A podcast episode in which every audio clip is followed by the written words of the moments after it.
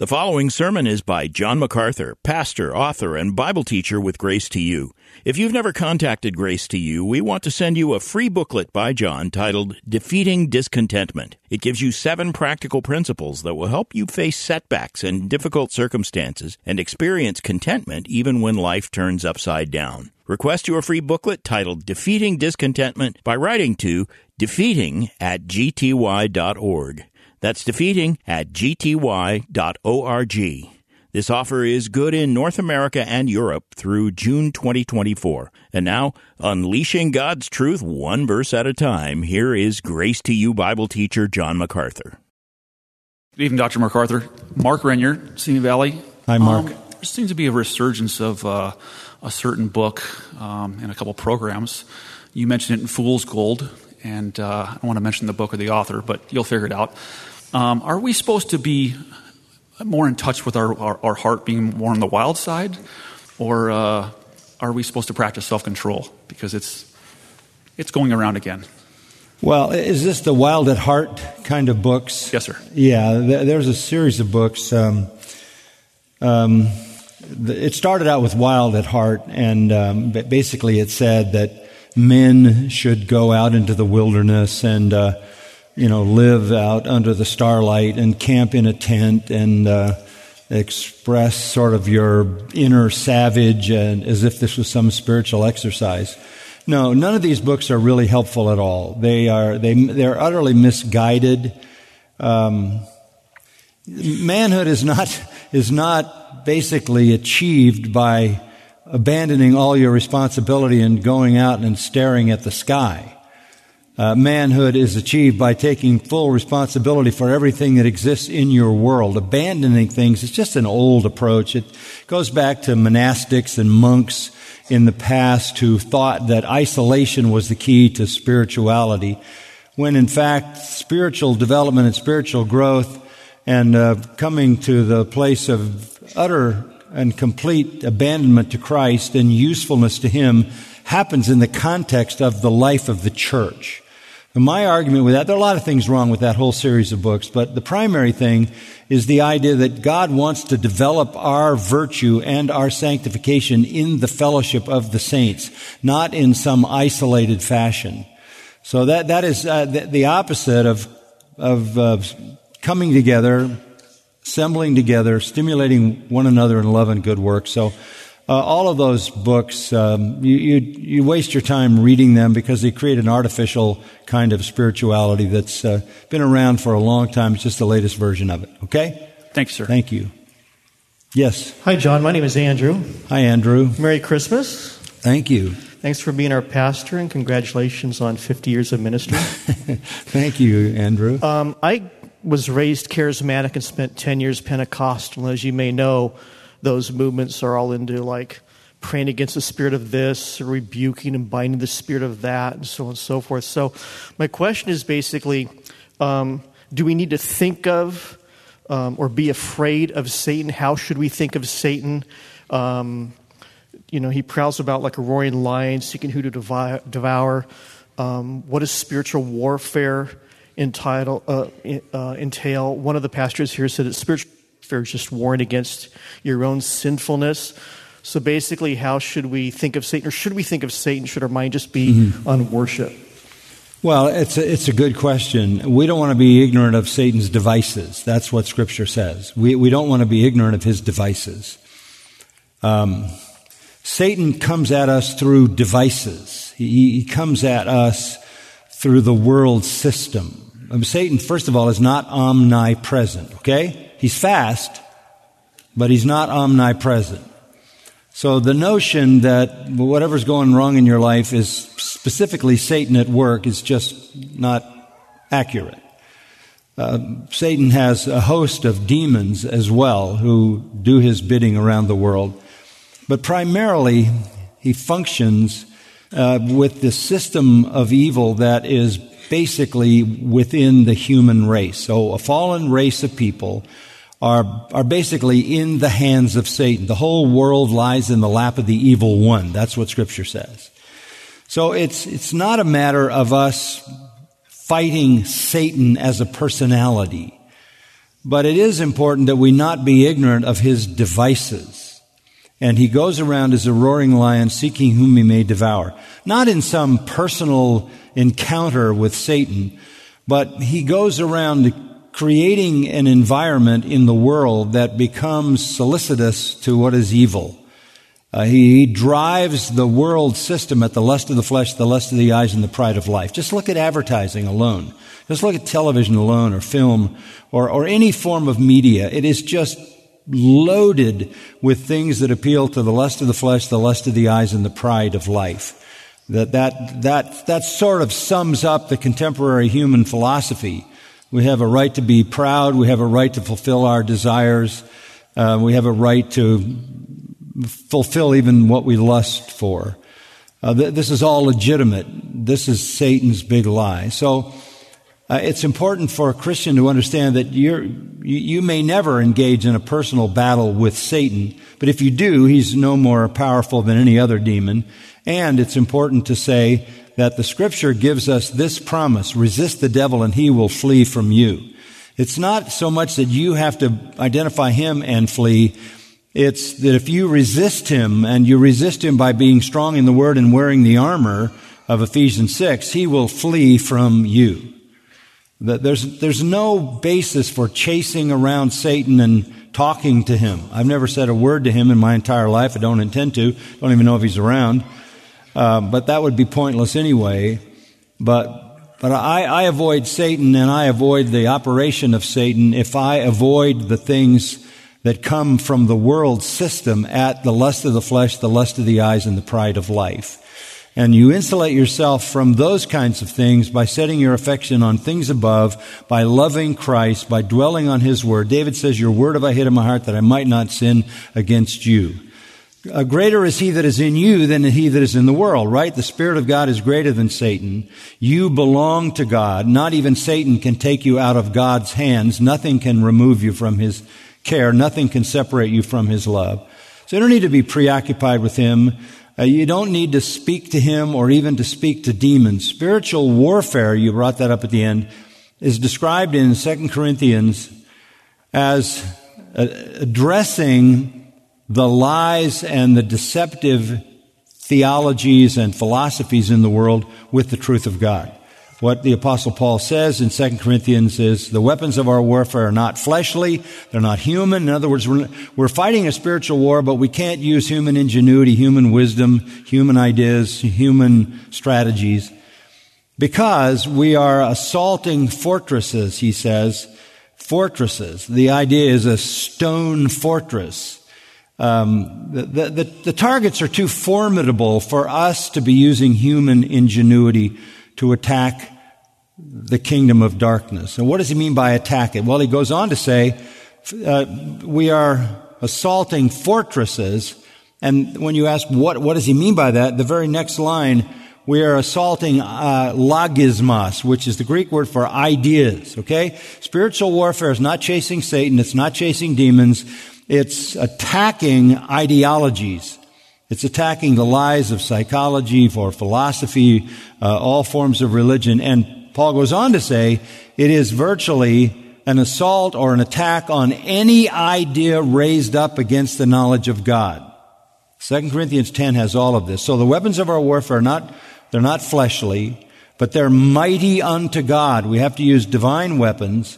And the weapons assault the fortresses in which people are held captive and those fortresses are their ideology. So spiritual warfare is essentially taking the truth and smashing the false ideas that hold people prisoner. Those fortresses become their prisons and those fortresses ultimately become their tombs. And the word for fortress refers to all three. So spiritual warfare is not chasing Satan. It's not chasing demons. Think of the sons of Sceva in the book of Acts who were supposed to be able to cast out demons. And the demons said to them, Jesus we know and Paul we know, but who are you? As if to say, you, you have no authority over us. So your whole life long, you don't need to be chasing demons. You need to be building yourself up on His most holy word so that you know the truth well enough to protect yourself and you know the truth well enough to assault the ideologies that Satan has formed in the world that hold people prisoner.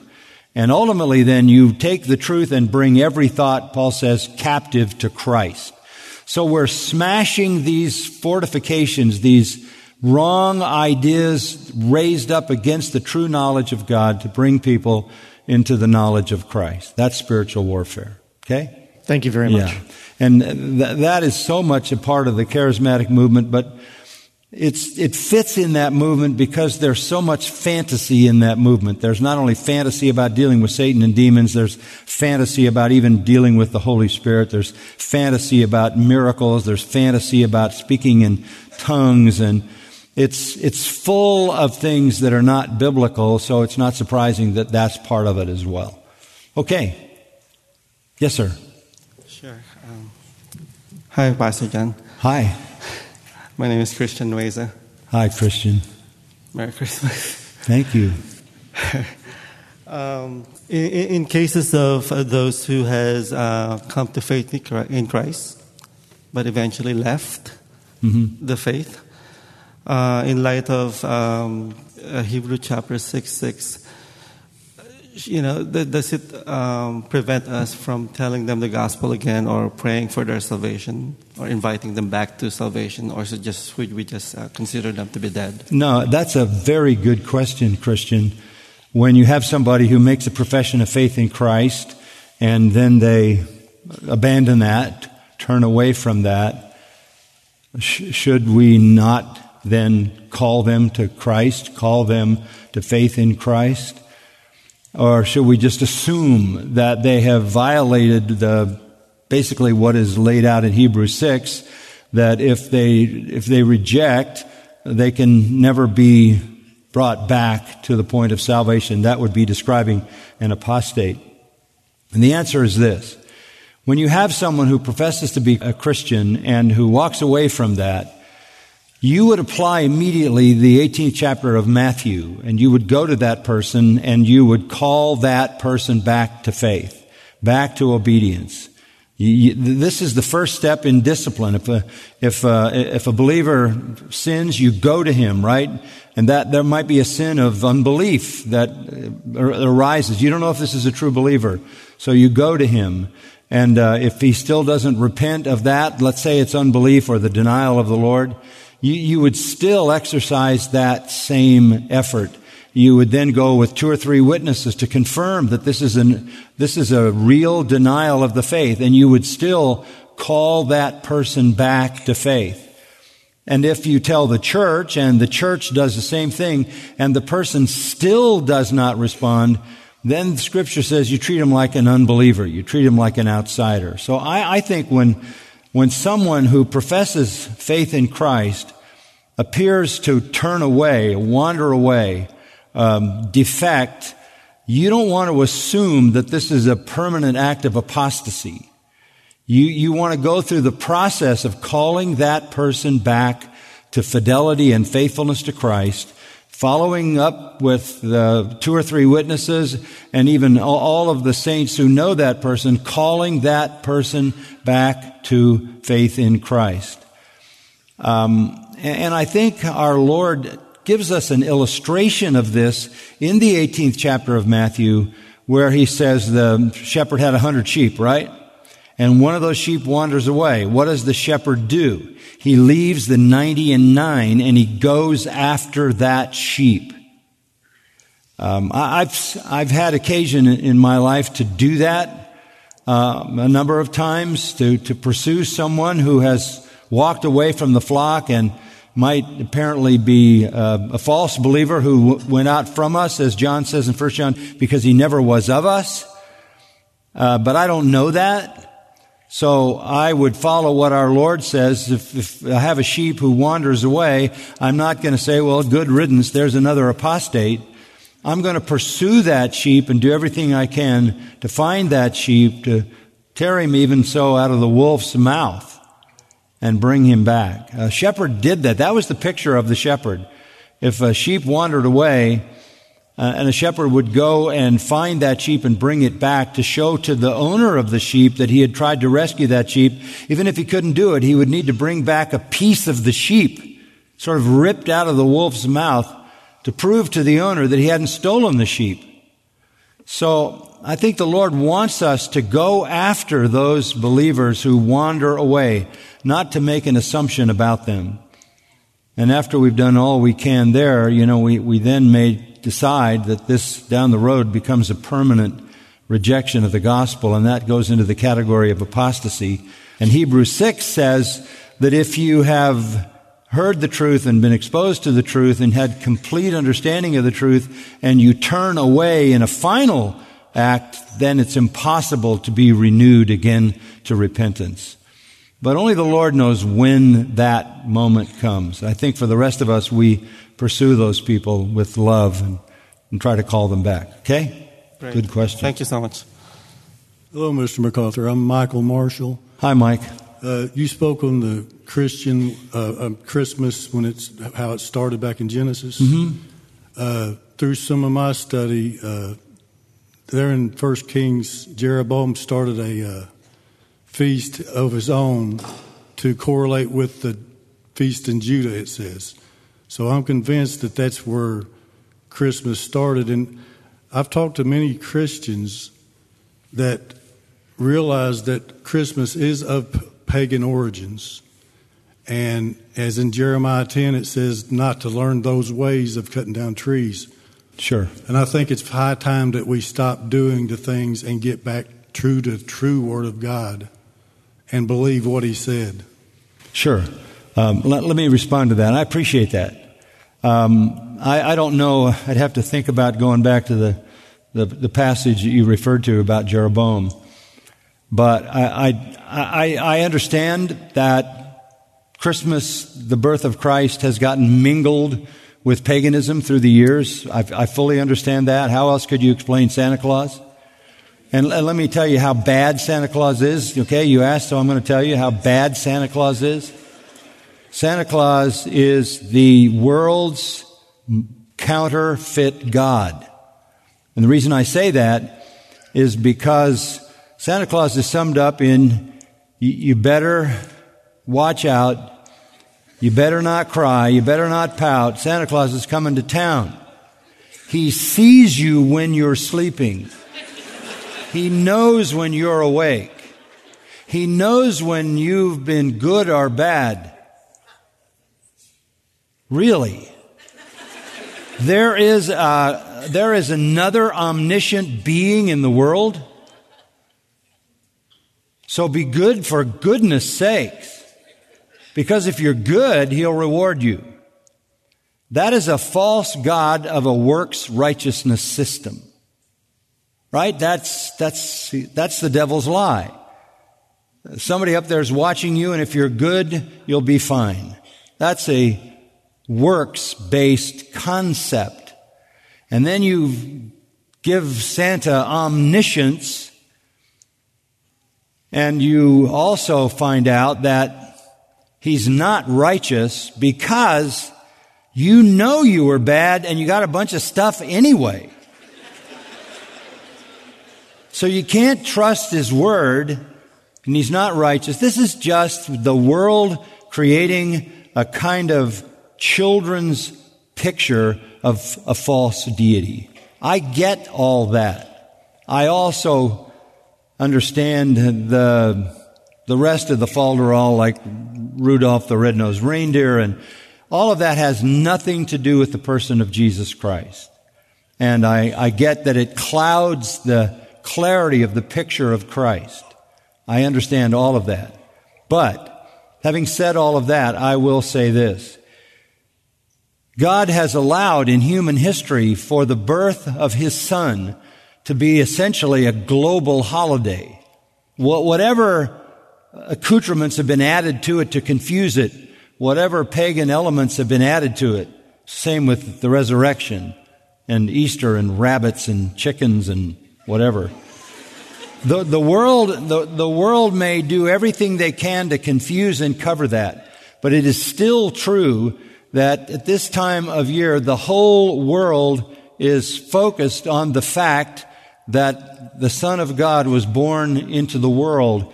And that reality gives us opportunity to speak the truth into that consciousness. That's all I'm saying.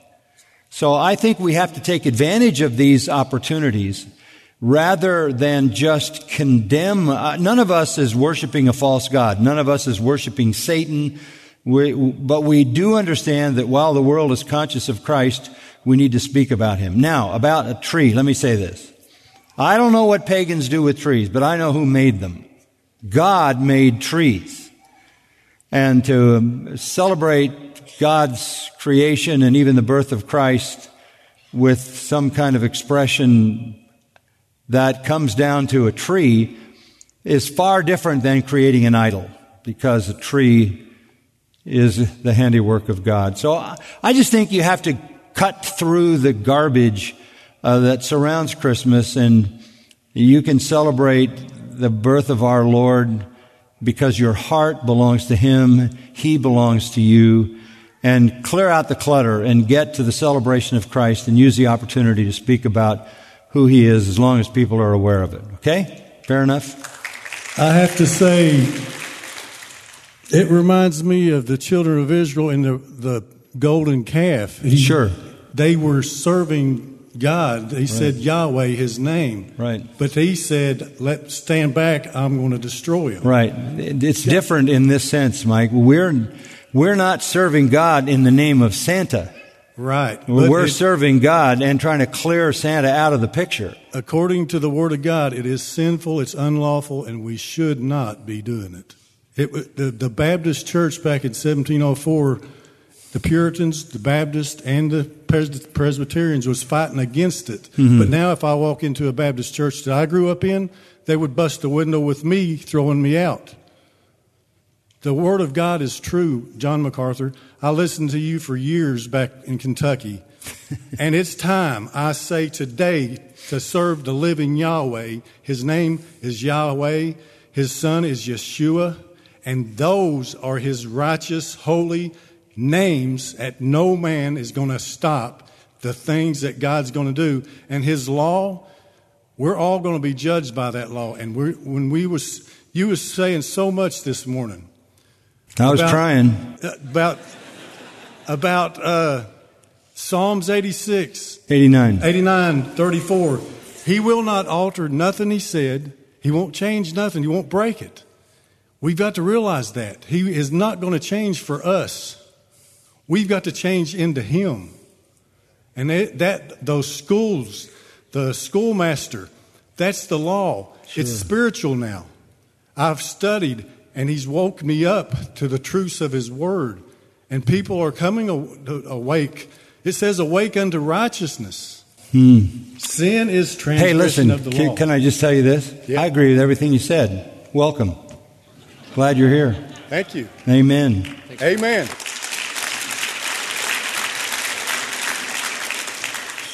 Uh, hi, Pastor John. My name is uh, Ramon. Hi, it's Ramon. actually my second time at this church. The first time was this morning. Uh, Welcome, Ramon. Glad you're here. Thank you. I'd uh, heard a lot about you in the recent years, and uh, when I realized that you're actually here in my city, I was really surprised. I've been living in the valley for Uh-oh. quite a few years now, but I'm glad to uh, finally have come in attendance and heard you speak in person. and I want to thank uh, Brother Joe for helping me articulate this question. Um, Mark 9, uh, 42 through 49 talks about uh, the danger of uh, making little ones stumble and uh, removing all sin from your life to the point of, you know, removing any eye or hand that might make you sin. However, um, in this uh, passage, there's one verse that's not included in any other gospel. It's Mark 9:49 specifically, it says, uh, Everyone will be salted with fire. I was just curious uh, what that meant. Thank you. Yeah. Um, you need to get a copy of the MacArthur Study Bible. Do you have one of those? Uh, no. Okay, Joe will give you one after the service. And all those kinds of uh, passages, yeah, all those kinds of passages are fully explained in the MacArthur Study Bible. Joe, that's your assignment, okay, to the bookstore. Um, that is why we, we, we put together the study Bible, because there are passages like that that on the face are, are hard to understand in the context. So get a MacArthur study Bible and the answer is all in there. Okay, Ramon? Okay. Thank you so much. Thank, Thank you. you, brother. Okay, next. Good evening, Pastor John. My name is Sherry. Hi, Sherry. Hi. I just wanted to ask you we know that even good, solid Christians can feel fear when they're facing imminent death. And I was just wondering what your personal favorite verses are to comfort uh, a believing Christian when they're near death that, like the song said tonight, that all is well. Yeah. Um, I've been reading a fascinating biography of, uh, of a Scottish preacher from back in the 1600s. And um, I came, his name was William Burns, and I came to the, uh, the end of his life in the book. A, it's a fascinating book. Um, Banner of Truth has published that it's the Pastor of Kilsyth is the title of it. It's the story of this faithful, faithful pastor. And when he came to the end of his life, he had one request as he was on his deathbed, and uh, it was this. He asked his family that were gathered around him to read over and over again to him Romans chapter 8. This he found to be the greatest comfort. What then shall we say to these things? If God is for us, who is against us? He who did not spare his own son, but delivered him up for us all, how will he not also with him freely give us all things? Who will bring a charge against God's elect? God is the one who justifies. Who is the one who condemns?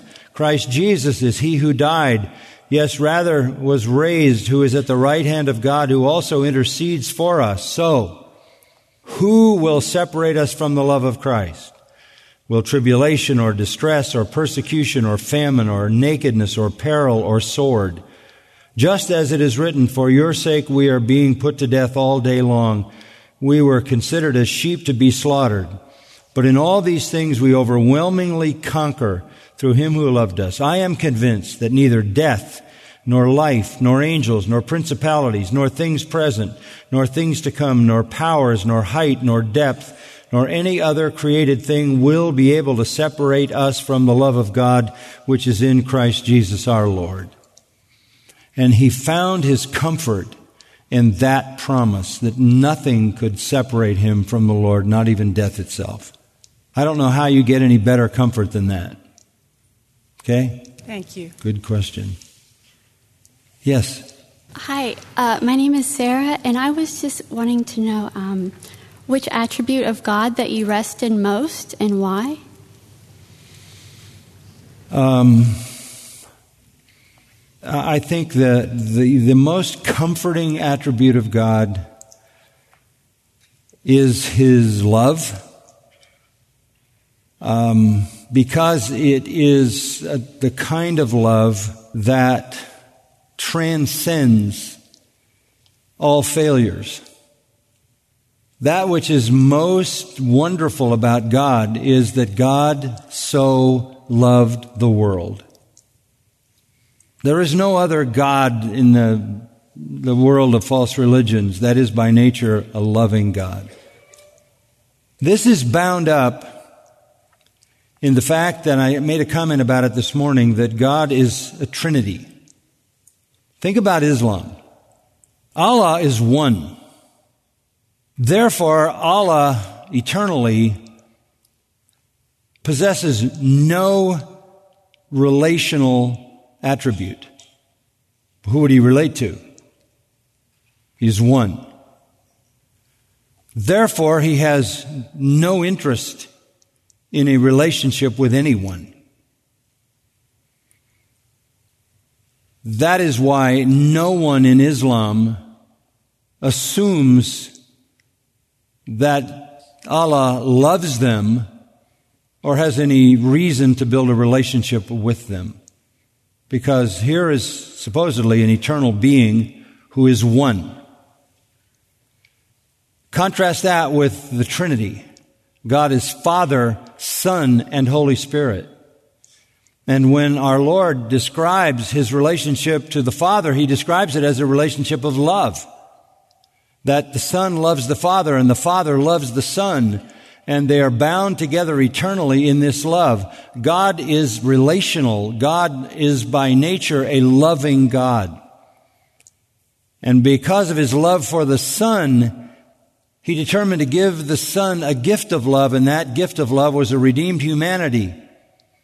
And that redeemed humanity would be loved by God and be chosen to be the bride for his Son. So it is compelling to understand that you cannot have a single God who is the eternal being who has within his nature any interest in a relationship with anybody else. You say, well, wait a minute. Allah created. Yes, but Allah created only for his own devices, only for his own purposes, only for his own duties, only for his own service, and not to have a relationship because a single God can possess no attribute that is by definition relational.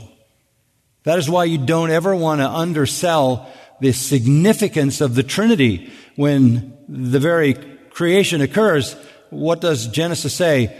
Let us make man in our image. There is a loving Father and a loving Son and a loving Holy Spirit that are in relation eternally, and through them, and God's love for them, He extends that love to us, and God by nature is a loving God. That is the most defining characteristic of God. That's why God is called a father. You're not a father unless you have a relationship with a son. And even though it's an eternal father and an eternal son, it's still by definition the reality that God is by nature a loving God, that He loves his Son and His Spirit with an infinite love. That is the most compelling attribute of God. And because He loves, He seeks to demonstrate that love to His Son and through His Son. And when Jesus prays in John 17, Jesus says, Father, I want to bring them to glory that they may be loved as you love me. That's the wonder of eternal heaven. All the redeemed will be loved with the same infinite eternal love with which the Father has always loved the Son and the Son has always loved the Father. Everything else issues out of that. His promises, His sovereignty, His faithfulness. Those are also comforting, right? It would be, it would be, um, it would be less than comforting if God was loving but not sovereign. That is to say, He wanted to show his love, but he wasn't in control. So you have to have his sovereignty alongside his love. Or he's sovereign and he's loving, but he changes his mind. So you have to have his faithfulness because otherwise he'd make promises that might be broken. So it's hard to isolate one, but as far as we are concerned, what separates God from every other invention of a deity is that he is a trinity and so by nature exists in an eternal bond of love. And that is what he extends to us. Okay? Thank you. You're welcome. Thank you, Sarah. Hi, um, my name is Jenna. Um, Hi, Jenna. I had a question regarding um, several of my personal experiences, and especially at my college campus and at work. Mm-hmm. Um, how would you biblically respond to suicide and uh, mental illness? To what? Suicide and mental illness, especially To suicide? suicide and or mental illness, especially regarding the increase in our generation today. Well, um, I, I, I think obviously this is a tragic reality. But we live in a society where um, isolation, loneliness, uh, emptiness, and unfulfillment in life is at a pandemic level. And it's that way because of the complete disintegration of the family. Um, people are just islands. They don't have meaningful relationships. They have serial kind of short term relationships that disappoint them one after another, after another, after another. I, I think you, you can't survive alone. And we feed that. Hey, you're the most important person. You, you should be whoever you want to be. This is who I am. Take it or leave it. This is me. That is a death sentence because, okay, that's you. And um, you can have that kind of attitude, but it's going to be very difficult for you to build a meaningful relationship that's going to fill life with any sense of value. And if you don't have anybody dependent on you, if you don't have anybody that loves you and needs you and holds you and trusts you and enriches you, then what do you have to live for? The ultimate end of this mentality today that you're the most important person in the world is absolute and total despair. Because eventually you're isolated. You're so important that you destroy every relationship there is. You have a generation of kids being raised in this kind of environment, they don't even know a meaningful relationship. And when they find out that they're not nearly as important as they were told they were, and they can't be anything they want, and they can't do anything they want, and they can't accomplish anything they want, and pride is disastrous because pride alienates everyone away from you when they finally wake up in that reality. What is there to live for? And if there's no God and there's no future, the pain is too great. So I, I don't think there's any solution to this. I think that's, it's partly why there's so much drugs, opioid epidemic and all of that, partly why alcoholism is what it is. And you, you see it played out in the homeless. These tragic people who are all one-off people. You, you, you see that, right? There, there aren't a lot of some. There are some homeless families that it happens because of some economic issues. But the massive epidemic of homelessness is all these isolated people who have lost control of life, become alcoholic or, or drunken, or have uh, such an isolated life that, they're thinking to escape into oblivion. Um, this is the legacy of destruction of the family. So I, I don't think it's going to go away. I, I think what we want to show is sympathy and mercy and compassion toward people that do that. It is a devastating thing to people who do care about somebody like that.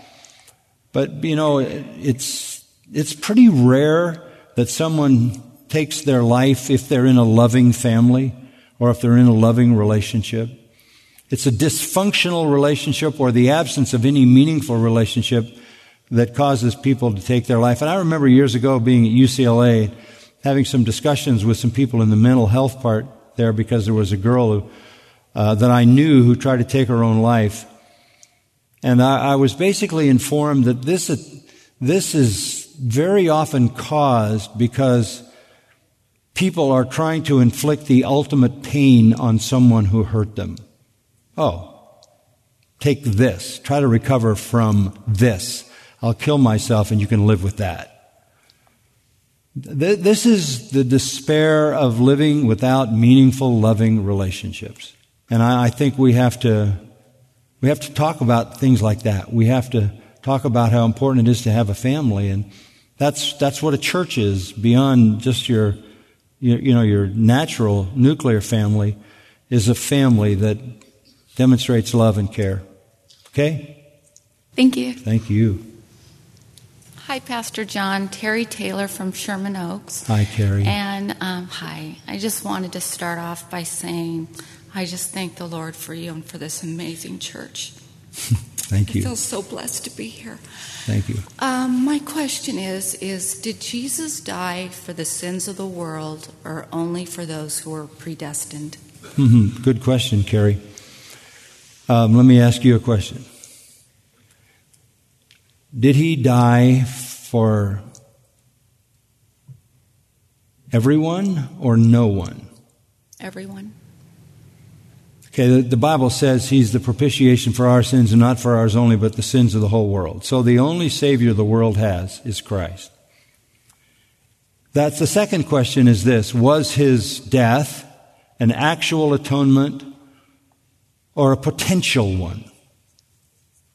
Actual. Yeah. Okay. So if it was an actual atonement, then it actually provided atonement for someone, not no one. So let me unpack that for you, okay? If you believe that Jesus provided an atonement for every human being who ever lived, then everyone goes to heaven. Right? If he actually died for everyone in the world, everyone goes to heaven because that's an actual atonement. But since we know that's not true, because there is a hell and many are headed to hell, we know that he didn't actually die for everyone. So, you could conclude, oh, he didn't actually die for anyone. He potentially died for everyone. In other words, he, he had sort of a potential atonement that the sinner activates by faith. That diminishes the, the atonement.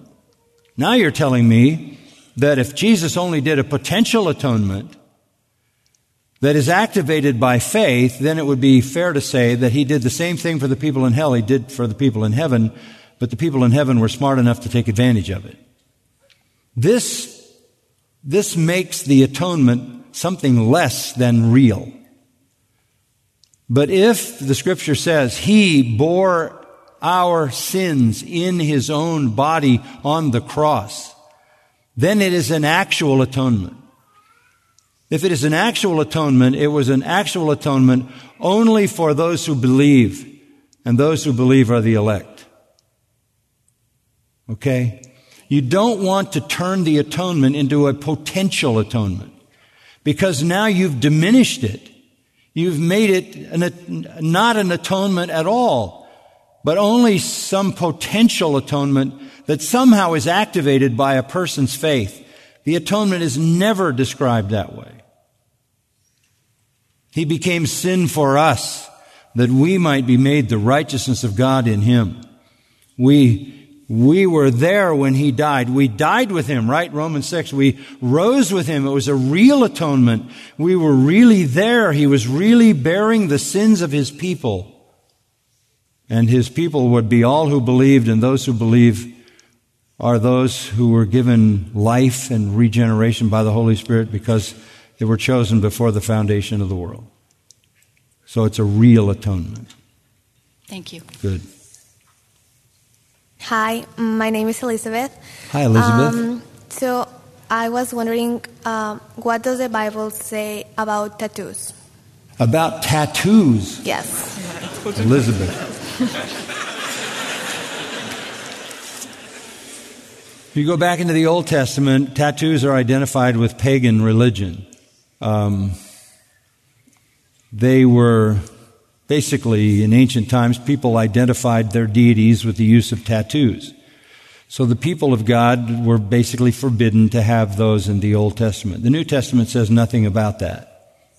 So one could conclude in ancient times they were identified with paganism. There were, there were certain things that pagans did and, and God's people were to avoid doing the things that pagans did. They, um, even the Jewish people were required to dress a certain way, eat a certain diet, and avoid marks of paganism. So you could say, well, that was the standard in the Old Testament, but the New Testament doesn't say anything about tattoos, and that would be true. So I don't want to, I don't want to go so far as to say that um, tattoos are sinful. Um, the, the New Testament doesn't say that.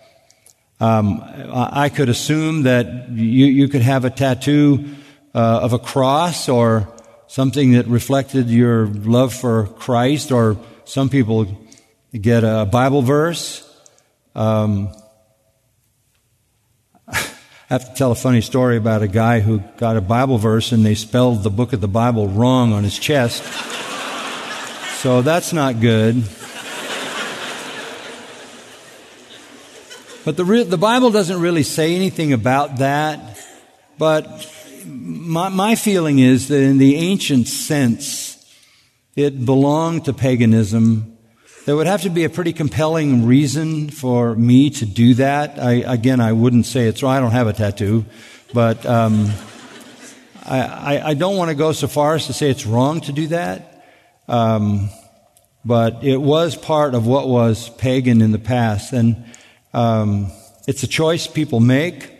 I would personally rather be able to change my shirt every day and have something different than to have something I have to wear the rest of my life, every waking moment and sleeping moment.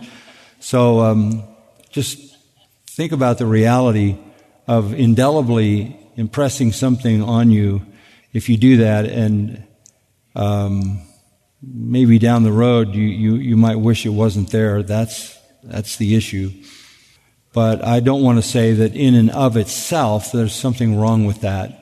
Because even the fashion has changed. You know, the Old Testament women were not to wear what pertained to a man. Um, but what did that mean in the ancient days? When men wore dresses, they wore robes. Women wore robes. So I, there wasn't a whole lot of difference there. I've heard people say, well, that's why women can't wear pants because uh, the Old Testament says they're not to wear what pertained to a man. Well, men didn't wear pants in the old time.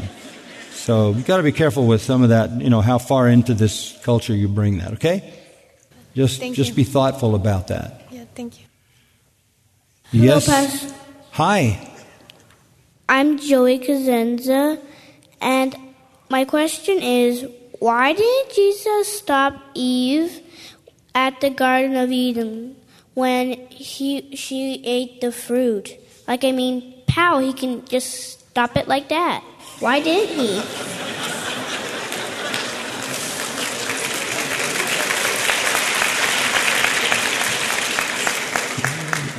That is the most profound question of all questions. Why didn't God stop Eve from eating the fruit?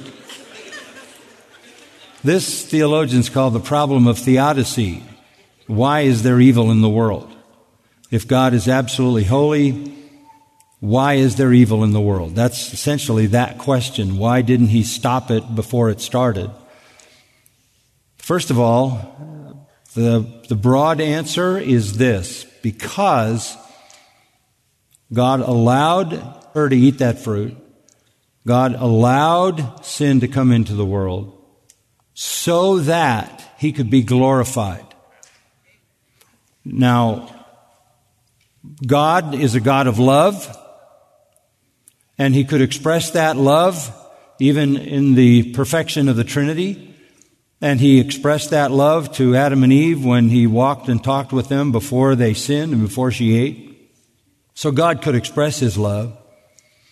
But if there had never been a sin, there would never be forgiveness. There would never be mercy. There would never be grace. There would never be compassion. There would never be healing. There would never be restoration. And so, forever and ever, the angels would never be able to worship God for all those aspects of his nature. So God allows evil so that he can display grace and mercy and compassion because those also are attributes of God that can only be put on display through his response to sin. There's another reason, and that is that God is holy and just and righteous. He would never be able to display ultimately what that means unless there were sinners to judge. So whether it is judgment on sin or whether it is salvation from sin, the fact that sin exists allows God to display eternally the glory of the full scope of his attributes. Okay? Great question. Thank you, bud.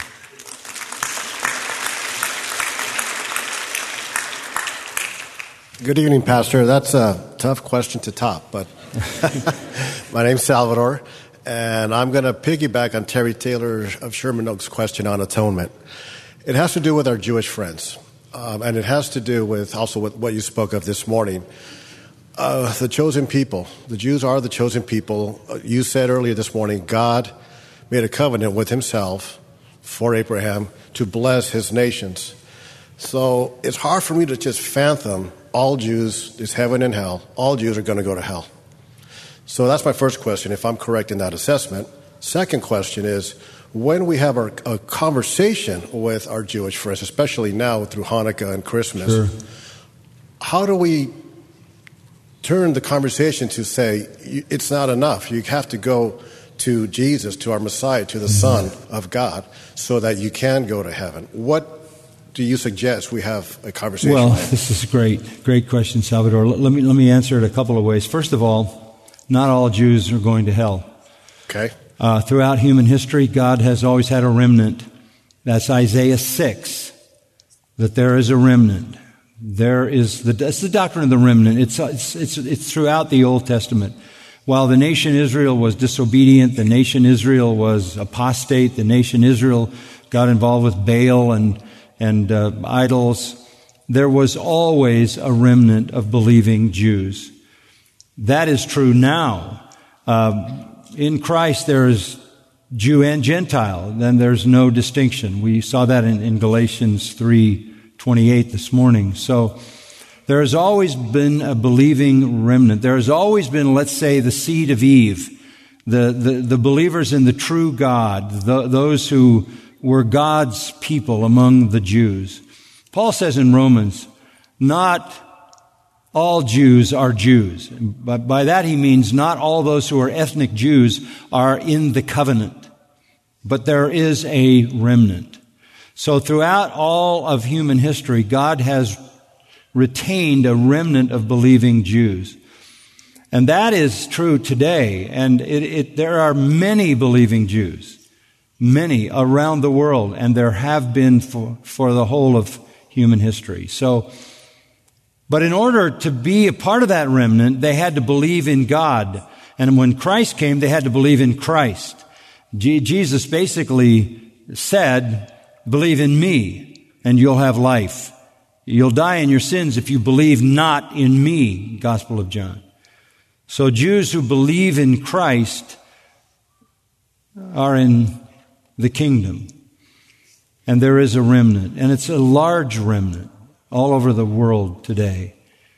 But the other aspect of this is there is a promise given that through that nation, Israel, the nations of the world would be blessed. That's chapter 12 of Genesis, the first promise to Abraham. That through Abraham would come a seed through which salvation would come to the world. And that has come to pass. How? Because God used the Jews to be the people who received his divine revelation. This book. The whole Old Testament, the law, the prophets, the promises, the covenant, Paul says in Romans, all came through the Jews. So part of the fulfillment of the Abrahamic promise was that God would deliver the message of salvation through the Jewish people. There were, were Jews who believed it, and they were, from that group, chosen those who would receive the revelation and write it down. Even in the New Testament, the apostles are Jews, and they are chosen along with those who were with them to receive the New Testament. So God used the Jews to receive His Word, to write down His Word, and to give His Word to the world. So it is through the people that came out of Abraham's loins that the entire message of salvation has come to the whole world. And then there's a final aspect. There's a promise that God is going to save the nation Israel as, as, a, as a nation. Jeremiah 31 talks about the time when God will take out the stony heart and give them a heart of flesh, write his law in their hearts. That's the new covenant. That is yet to come. It's reiterated in Romans 11. All Israel will be saved because the promises of God have to be fulfilled. So we believe in the future salvation of Israel promised in the Old Testament, reiterated in Romans chapter 11. That is yet to come. There will be some rebels purged out, the prophets say, and then the nation Israel will be saved. What is remarkable about that is that there are still Israelites in the world because all the other people groups that were around the Jews have long since passed into the dustbin of history. There are no Hittites, Amorites, Hivites, Jebusites, or any otherites. But there are Israelites. God has preserved them until the end as a people to save them, as Romans chapter 11 says. Early in Acts, when Peter preaches, he actually says, even though you killed the Prince of Life and desired a murderer to be released unto you, Barabbas, you are the children of the covenant that God has made. God is preserving his nation. God is gathering his nation back with a future view to save them. And that is what I've been telling you about Isaiah 53. Isaiah 53 is the confession that the Jewish nation will make one day in the future when they look on Christ and say he was wounded for our transgressions, bruised for our iniquities. I think the best way to reach the Jews is to do what I did this morning, to show the promise starting in Genesis, fulfilled through the fathers, through David, details by the prophets, and the answer is Christ, son of Abraham, son of David virgin born. And he is the one who goes to the cross and fulfills every single detail of Isaiah 53. That's why when I was with Ben Shapiro, I took him through Isaiah 53. And I was pretty amazed because it went on for almost 20 minutes and he didn't even interrupt me. Uh, which was really, uh, you know, that was very gracious of him. And somebody asked him, "Did were you offended by John doing that?" And he said, "No, for two reasons. I I know he believed it with all his heart, and I know he cared about my soul. Well, that is absolutely true. So I, I think, I think the burden is with them to deny that Jesus is the fulfillment. When he is born of a virgin, when he is fully God and fully man, when he fulfills all the Old Testament prophecies about being born in Bethlehem, um, all the details, and at the cross, every detail from Isaiah 53, and even the resurrection, and even the ascension. So, what I encourage you to, to tell Jewish people is read Isaiah 53 and then read Matthew or Mark or Luke and see if Jesus isn't the fulfillment. The scripture has the power. I don't think there's a kind of a way that that you can do it better than the Word of God can do it? His Word is alive and powerful. Okay? Thank you. And as always, great answer. Thank you. That's it? Time's up? Oh. Do you guys have questions? Um, these, these are challenging times. I, I just want to say that in general. The, these are these are very, very challenging times. Um, th- this, this country, this culture, this society we live in is disintegrating at every possible level. Um, you can get caught up in a lot of things, right? You, you, there's a lot of things that Christian people could be angry about. We don't like what they're doing to our country. We don't like that uh, they're normalizing transgender deviation and wanting to teach it in elementary school to our kids. This is a terrifying kind of thing. Uh, we, don't, we don't like that, that they're taking the Bible out of everything. We, we don't like it that there's a deep and growing resentment of Christianity. We don't like it that there's an advocacy of abortion in our culture that has completely taken over an entire political party. And murdering babies is the agenda.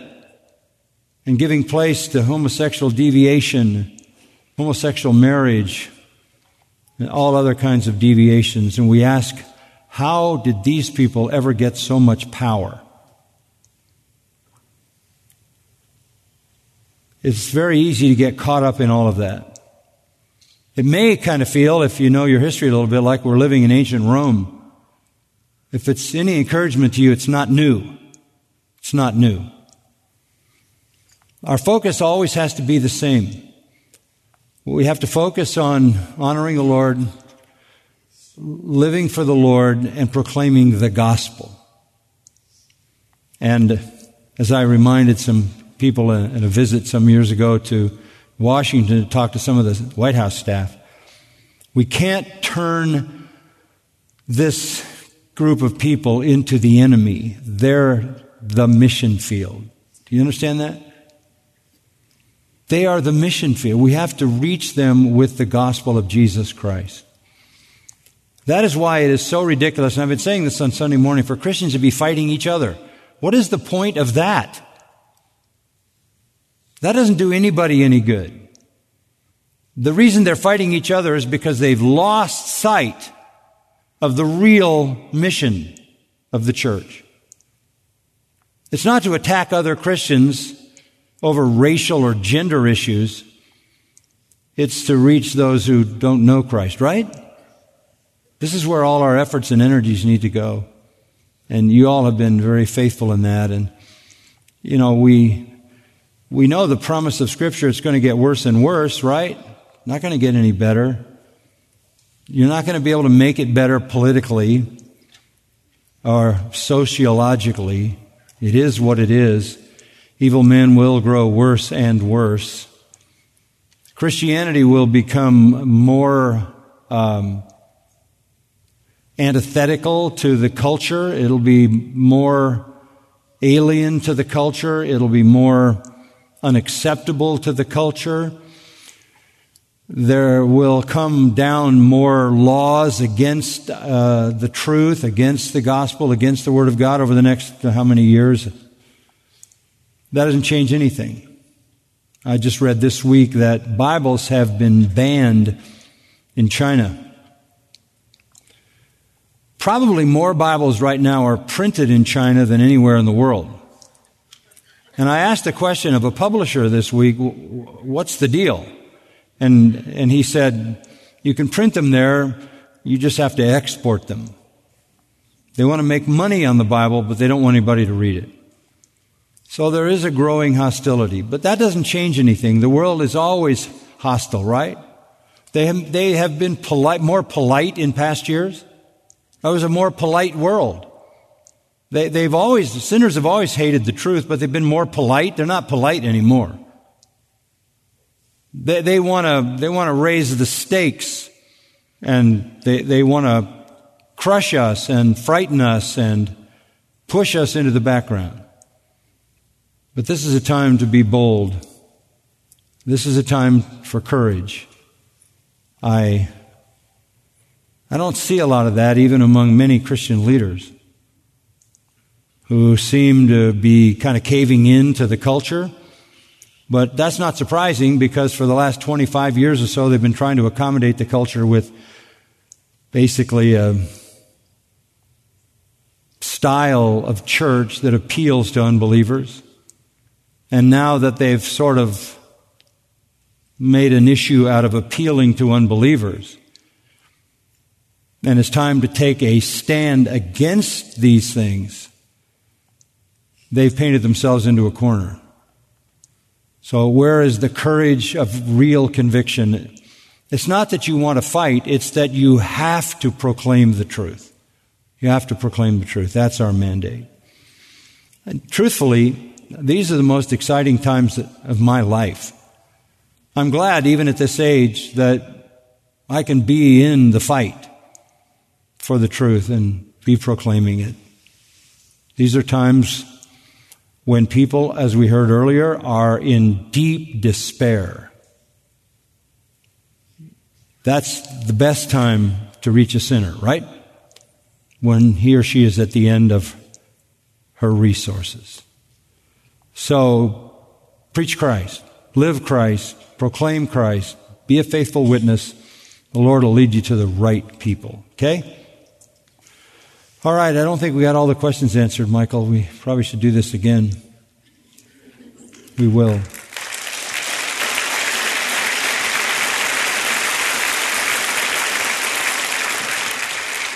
Our Father, what a wonderful evening together. Thank you for your word. Thank you for revealing the truth so that we don't need to wander in doubt and ignorance.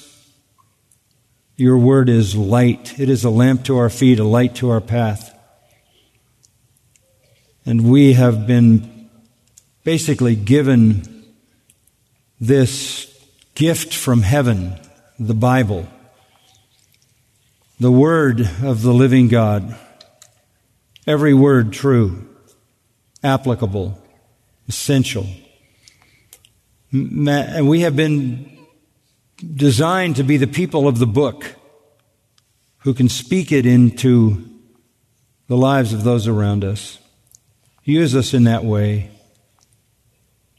And may we find great joy in faithfulness, even in the darkest of times.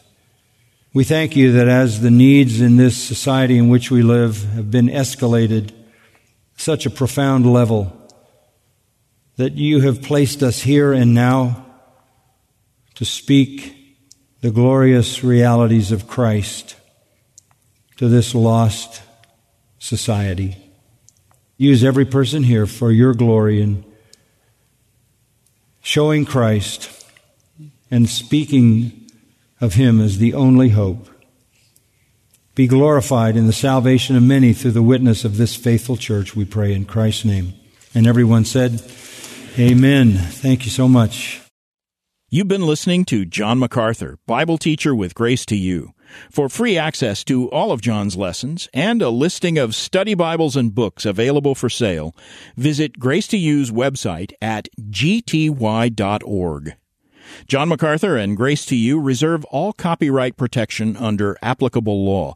Our copyright policy is available at gty.org and it includes instructions for and limitations on duplicating this digital file.